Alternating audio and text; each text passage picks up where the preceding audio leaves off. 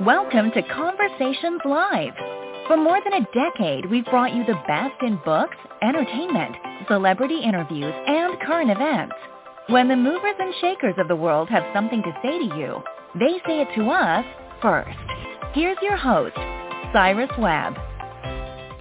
Welcome back, everyone, to Conversations Live. I'm your host, Cyrus Webb. Glad you all could join us once again. But for a radio audience tuning in at WYAD 94.1 FM and WYADonline.com, we're glad that you all could be with us. Also, tuning in to online affiliates around the world, we're glad that you all could be with us as well. I'm excited as we're welcoming the uh, end of this year and getting ready to usher in a new year that we can welcome back best-selling author Kaira Rouda to our program today. Kaira's an author who always gives us great books, and this year is no different. Her newest book is called The Widow we're going to talk to Kaira not only about the creation of these characters, but also the really exciting storyline that comes out in this book. I think it really is a thing that TV shows and movies are made of. We'll talk to her about the early response, and of course, let you guys know how to stay connected with her. Kaira, thank you so much again for the time. Really appreciate it. Thank you so much for having me. It's great to hear your voice again. well, same here. I tell you, this book is is so good, and there's so many different layers to it, and we're going to get into that for sure. But I want to talk about this experience for you, Kaira. You have been able to consistently give readers books that they can't get enough of. What has it been like for you to hear about readers enjoying your books as much as you enjoy writing them? Yeah, it's the best feeling. It really is. I uh, just had a book event at a bookstore locally um, yesterday, and one of the people who came had already read the book, and she's like, "I couldn't put it down. I stayed up all night." I'm like, "See, that's the best compliment. I love it."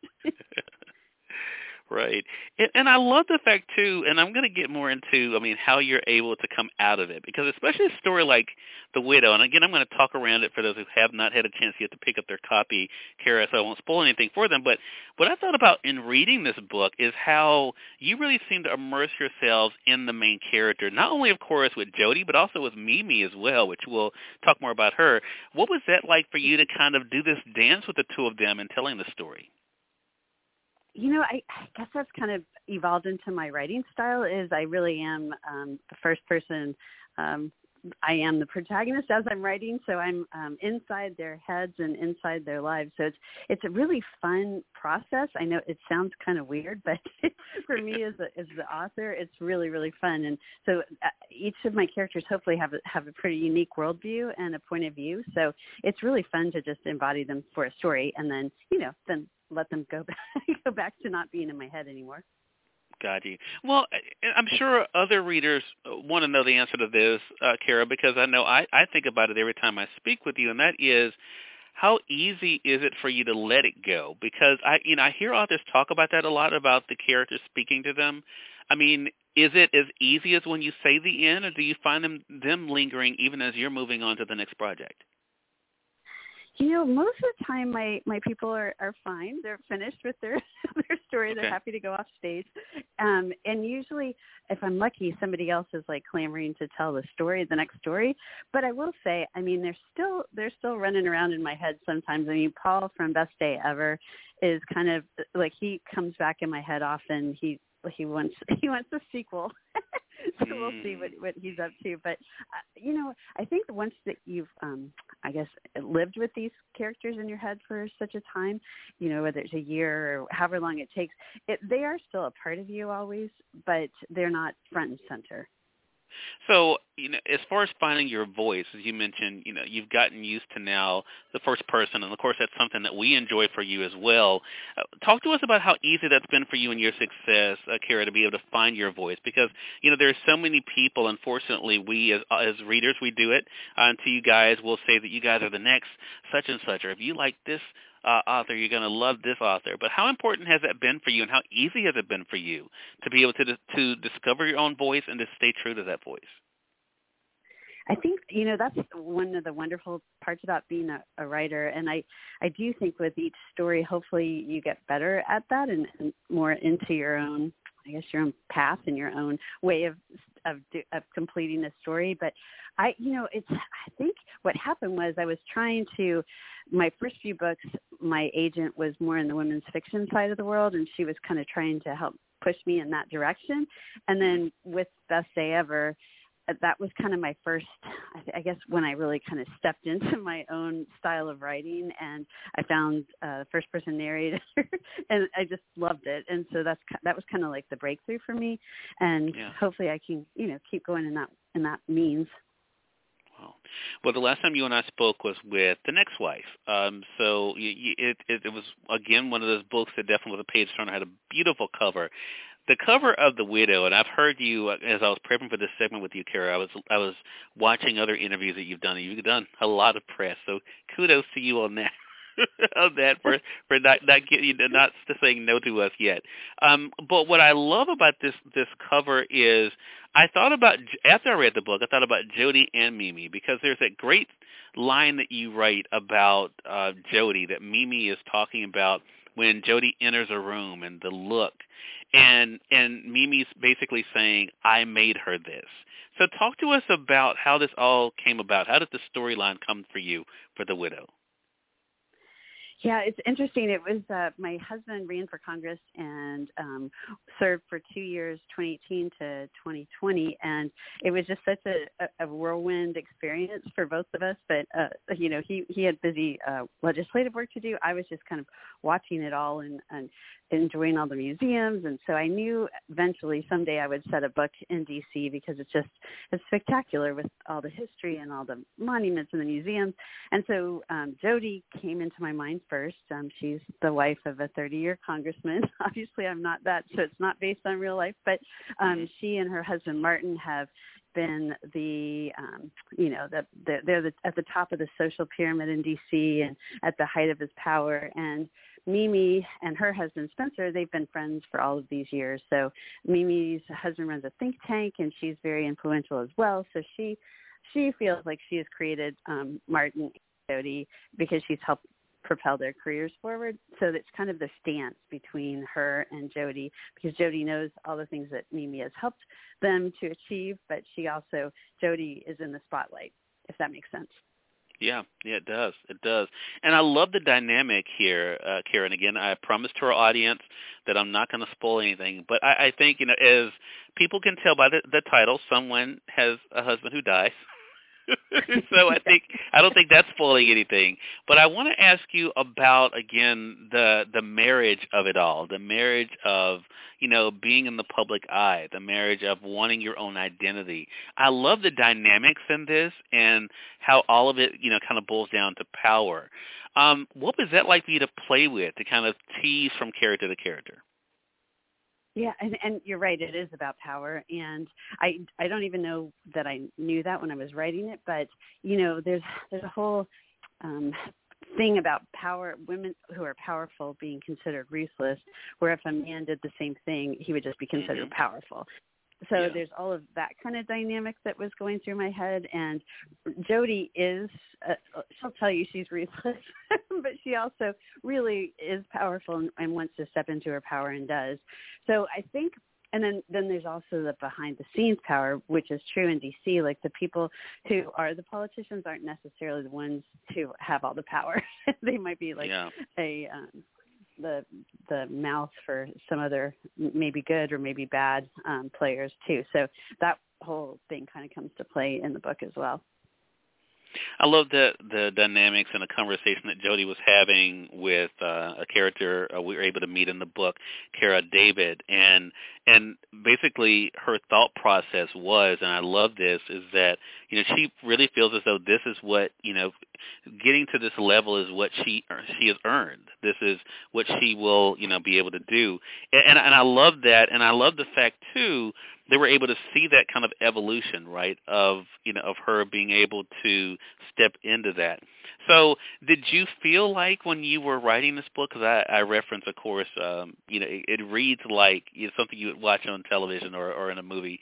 Was it that visually um, inspiring to you as you were kind of creating it? Did you see these characters kind of doing these things that you were writing about?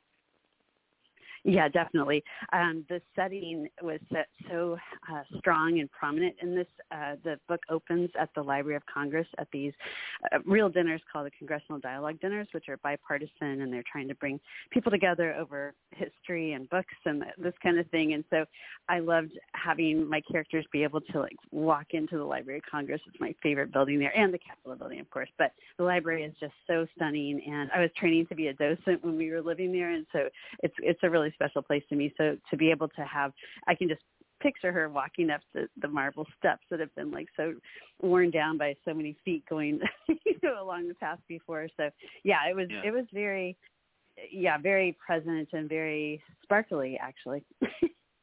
Mm, wow. So uh, you, you mentioned earlier so i have to ask this question uh, that normally your characters do go away easily. Was it the same with mimi and jody Jody is still really, really present. Mimi, Mimi's pretty much happily, happily um, where she ends up in the book. So she's pretty much uh, not in my head as much. But Jody's definitely one of those characters who will stick around in my head for a while. I think she, you know, you uh, you have these unreliable narrators who kind of, uh, as you work with them as an author, they they surprise you sometimes and they they kind of you know they kind of work their way into your heart in a in a strange way. So yes, I think Jody will be around for a while. Plus, with the press tour, I've been talking about her a lot, which helps me helps me keep her top of mind. Yeah. Well, I, look, I, since I mean the book continues for another twenty years, um, you know, if we could. so I mean, they there there's still time. I mean, there's there, there's still time for us to to to think about it for sure. So, uh, you know, you have, I mean, I think anyone who's a fan of, and again, I'm going to do exactly what I say that we as readers do. If people are a fan of shows, I can just name a couple of my favorites, like The Good Wife or Scandal. I think they will definitely love The Widow, um, just because I like the fact that there are – um, these influential women, you know, that really are taking their space. Even as I mentioned that in that the thought process with the character David that we meet, you know, that they are underestimated sometimes, but not to be uh, forgotten for sure. Talk to us about that for yourself, uh, Kaira, because you have become known for creating uh, powerful characters, female characters that women can either see themselves as or are aspirational enough that they would want to be able to carry themselves that way. What has that been like for you to talk about? You know, I hope so. I I do. Um, you know, I write suspense, and this is a political thriller, so it's not real life. But I do want. I do feel that my women characters are people that maybe you don't want to be them, but you can admire them for their um, for their uh, strengths. So yeah, it, it's it's really fun to me. I, I had a reviewer say that I write um, something about like uh, clueless men and strong women, and I don't really mean to do that, but that kind of is how it's uh, shaking out. But there are some good guys in here too, but um, yeah. for the most part, the women are running the show. Yeah. yeah, for sure. That that is so true. And again, it, it's great to be able to see that dynamic dynamics kind of play themselves out. I also think it goes without saying, you know, for the guys like myself out there that read your books, that really, I mean, the fact that we have to even say it you know that I mean because you bring up a really good point that if it was just a guy, we'd just say, okay, that's just a guy being a guy you know but it is it is interesting how these books show unfortunately what happens in life and that is that you know that women are are looked at differently especially women you know in positions or who aspire to positions. They are looked at as differently for sure. You know I, for yourself you kind of have two audiences I've seen you Kaira being able to talk to. One of course are your readers like myself but also those who are looking at your career and all you've you've been able to achieve as an author and say, wow, you know, that's the kind of thing I want. Talk to us about what that's been like because I know I noticed even um, in one video I know I watched when I was prepping for this, you were giving like like tips, and I know you said that of course everyone's process is going to be different. But what has that been like for you to know that people do look at you as an example of what they can maybe have in their own literary career?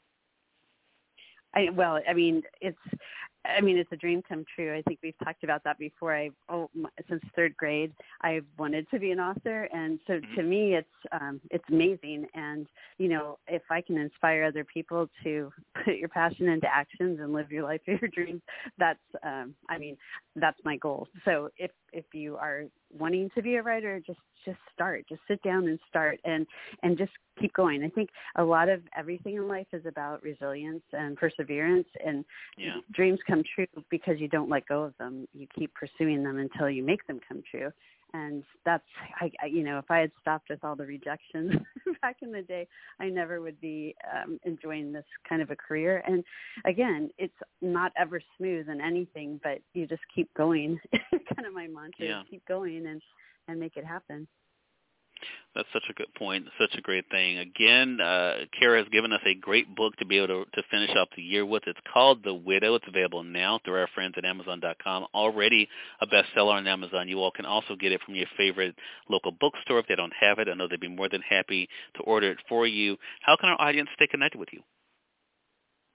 Well, you know, I am on social media, so you can find me everywhere at Kaira Rouda, and it's just hard to spell. It's Kaira K A I R A, and then Rouda like Gouda. And I, you know, you can find me on Facebook, on Instagram. I think I'm even a little bit on TikTok, but don't go there. Anyway, and um, my website too. there you go. Well, I, I'm not on uh-huh. TikTok either, so I, I, I, I, it's, it's, you know, I totally get it. Look, there's only so much bandwidth we have in a day, and I, you know, I kind of stay with the the ones I'm comfortable with at this point at my age. so, so I totally yeah, get it. Kaira, thank you so much again. Congratulations to you. It's always a pleasure speaking with you, and looking forward to having you back on the show again. Yeah, I'd love to come back. It's great to listen to you and talk to you, and I, it made me smile to hear your voice. So happy holidays, well, and thanks for having me. Hey, always a pleasure. Thank you. And we thank your audience for tuning in to another great segment of Conversations Live. Until next time, I'm your host, Cyrus Webb, saying as always, enjoy your day, enjoy your life, enjoy your world. Thank you all for choosing Conversations Live. Now let's go make today amazing. Take care.